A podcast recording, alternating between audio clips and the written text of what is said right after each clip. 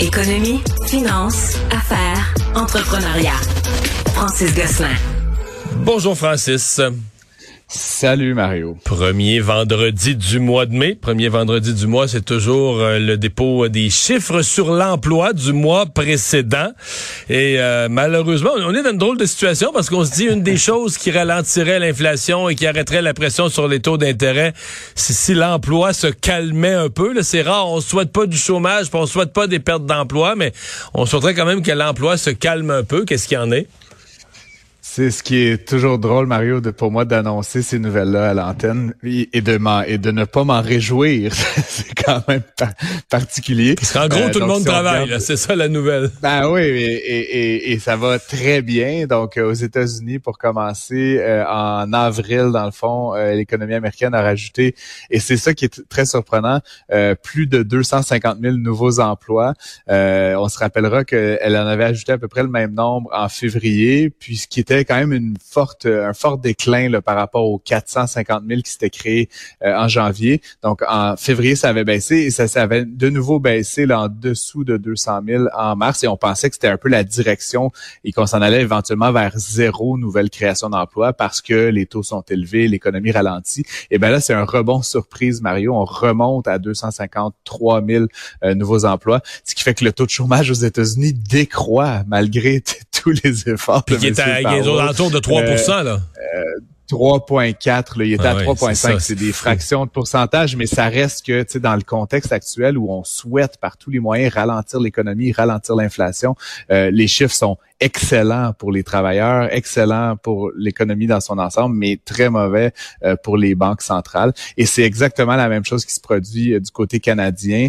Euh, si on regarde dans l'ensemble, le taux de chômage reste au même niveau là, à 5% Le Québec et l'Ontario, deux grosses provinces là, économiquement fortes, diminuent le taux de chômage. Donc 4,1% au Québec en baisse de 0,1, 4,9 en Ontario en baisse de 0,2. C'est vraiment les provinces de l'Atlantique là, où le taux de chômage lui a un peu augmenté. On est à 6-7 selon euh, les différentes provinces. Mais dans l'ensemble, euh, l'emploi va très, très bien au Canada également et au Québec en particulier.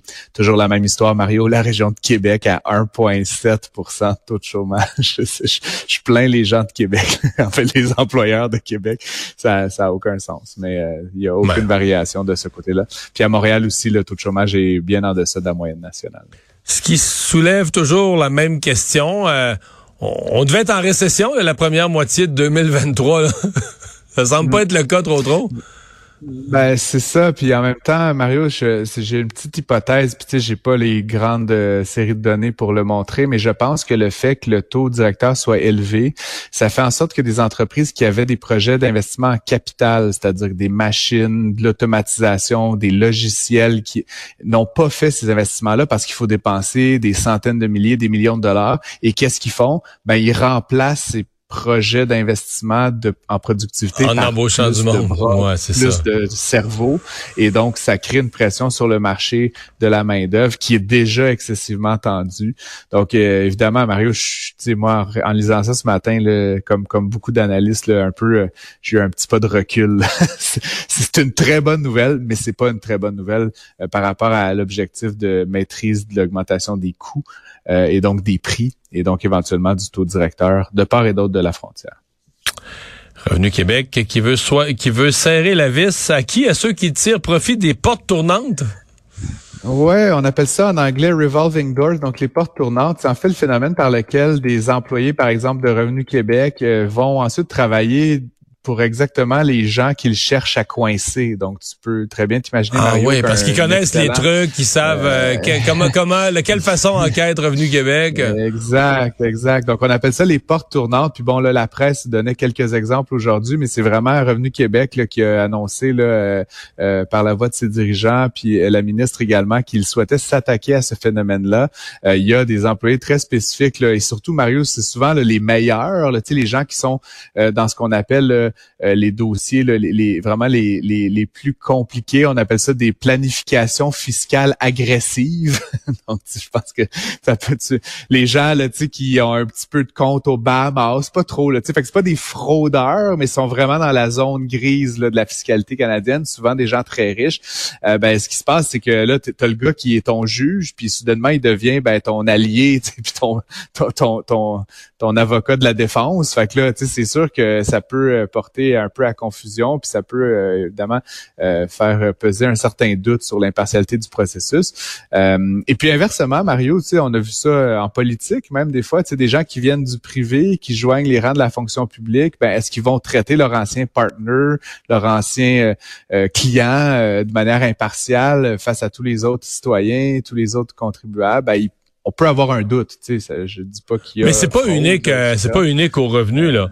Tu as des exemples, euh, quelqu'un va arriver d'un domaine où il y a des vérifications, mettons un ingénieur au ministère des Transports ou, aux ressources naturelles, un fonctionnaire qui sait exactement comment on enquête ça, comment on applique la loi, comment tu sais le privé l'embauche, il se retrouve avec une ressource qui tu sais qui sait exactement qu'est-ce qui se fait, qu'est-ce qui se fait pas, si c'était pour faire quelque chose, si c'était pour mettre la roue sur l'accotement, comment tu mets la roue sur l'accotement puis que le ministère interviendra jamais. Lui, il sait, là, tu sais.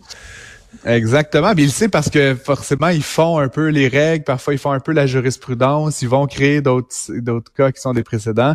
Euh, et donc, évidemment, Madame Tremblay, la PDG de Revenu Québec, a annoncé le vraiment vouloir s'attaquer à ça. J'ai regardé un peu, c'est partout le même problème, Mario, aux États-Unis, euh, l'IRS, donc l'Internal Revenue Service, qui est l'équivalent de notre Revenu Québec ou de notre ARC, euh, a aussi les mêmes problématiques, évidemment, à toute une autre échelle avec les grandes banques de Wall Street, etc. des super fiscalistes qui font constamment, qui passent constamment euh, d'un côté à l'autre de la frontière. Puis le paradoxe là-dedans, Mario, c'est que si tu es revenu Québec, qui tu veux embaucher? Tu veux embaucher les meilleurs fiscalistes qui faisaient les passe-passe ben oui. hier. et vice-versa. Fait, que forcément, et vice-versa. Si tu veux des passe-passe, tu veux qui? Tu veux les meilleurs fiscalistes qui pognaient les méchants à Revenu Québec, là? Qui vont t'aider. Mais c'est comme je te dis, c'est comme euh, le, c'est comme la, police qui devient voleur et le voleur qui devient la police. Ben, c'est comme les firmes de sécurité. Non, mais c'est comme les, sécurités, les, firmes de sécurité informatique qui embauchent le dernier petit hacker, Qui, a, qui, a, 19 ans à fucker un système. Ben là, c'est lui qui t'embauche pour venir. Euh, ouais, c'est ça, pour venir protéger les systèmes. Je lisais, euh, je, lisais un rapport d'un organisme international qui s'appelle Transparency International que tu connais peut-être, qui disait en fait qu'il y a plusieurs mécanismes là, qui sont mises en place. Évidemment, juste la question de savoir qui a travaillé où, puis de faire un suivi. Là, fait que quand quelqu'un quitte, mettons, euh, Revenu Québec, là, ben, qu'on fait pas juste dire, sais, bye bye, euh, bonne bonne bonne chance, qu'on fasse un suivi pendant une période, là, six mois, un an.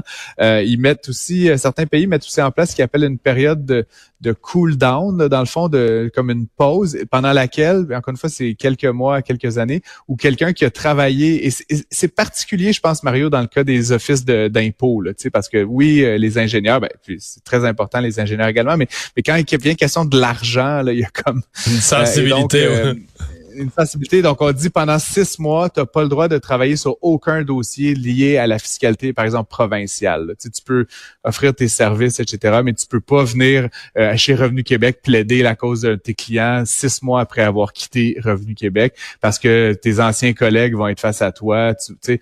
en tout cas, il y a, différents mécanismes.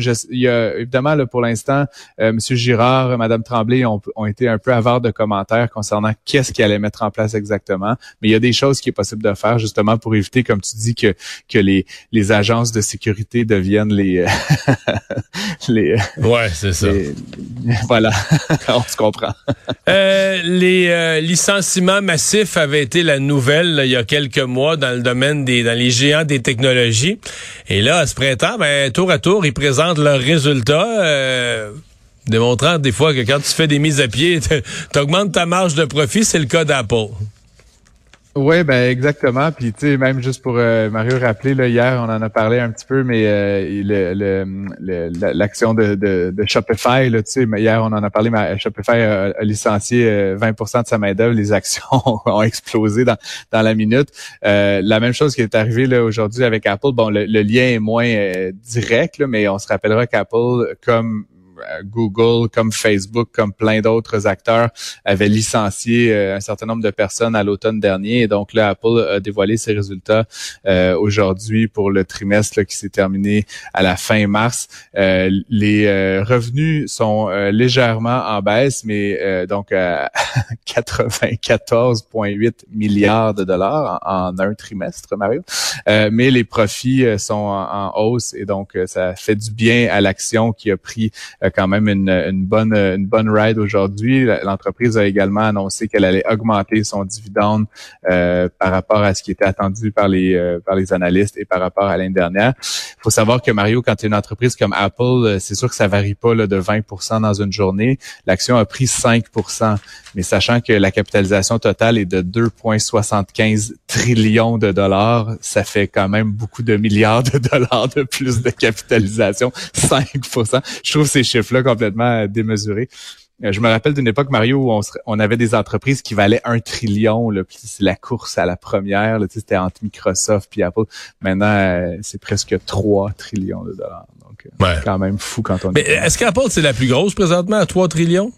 Je pense que oui. Euh, je pense que oui, là, je suis pas euh, exactement ça, parce que les, ben, évidemment, Facebook est complètement sorti de la course là, euh, suite à l'effondrement de l'année dernière. Alphabet, tu vois, est à 1.34, puis Microsoft doit être à peu près dans ces eaux-là. donc, donc non, c'est la plus grosse, là, Apple. Puis évidemment, Apple a l'avantage d'avoir cette cette base très fondamentale, de ce qu'on appelle le hardware, c'est-à-dire qu'ils produisent des biens, ils produisent des iPhones, des ordinateurs. Donc, c'est beaucoup moins fluctuant que, par exemple, Microsoft qui a complètement délaissé euh, le volet fabrication pour vraiment se lancer beaucoup plus dans le service, bon, le cloud, les, logiciels, euh, les, systèmes d'exploitation, etc. Euh, Microsoft, 2,3 trillions de dollars. Donc, un petit 400 milliards en dessous, Mario. Là, de, presque pas notable. Merci, Francis. Bonne fin de semaine.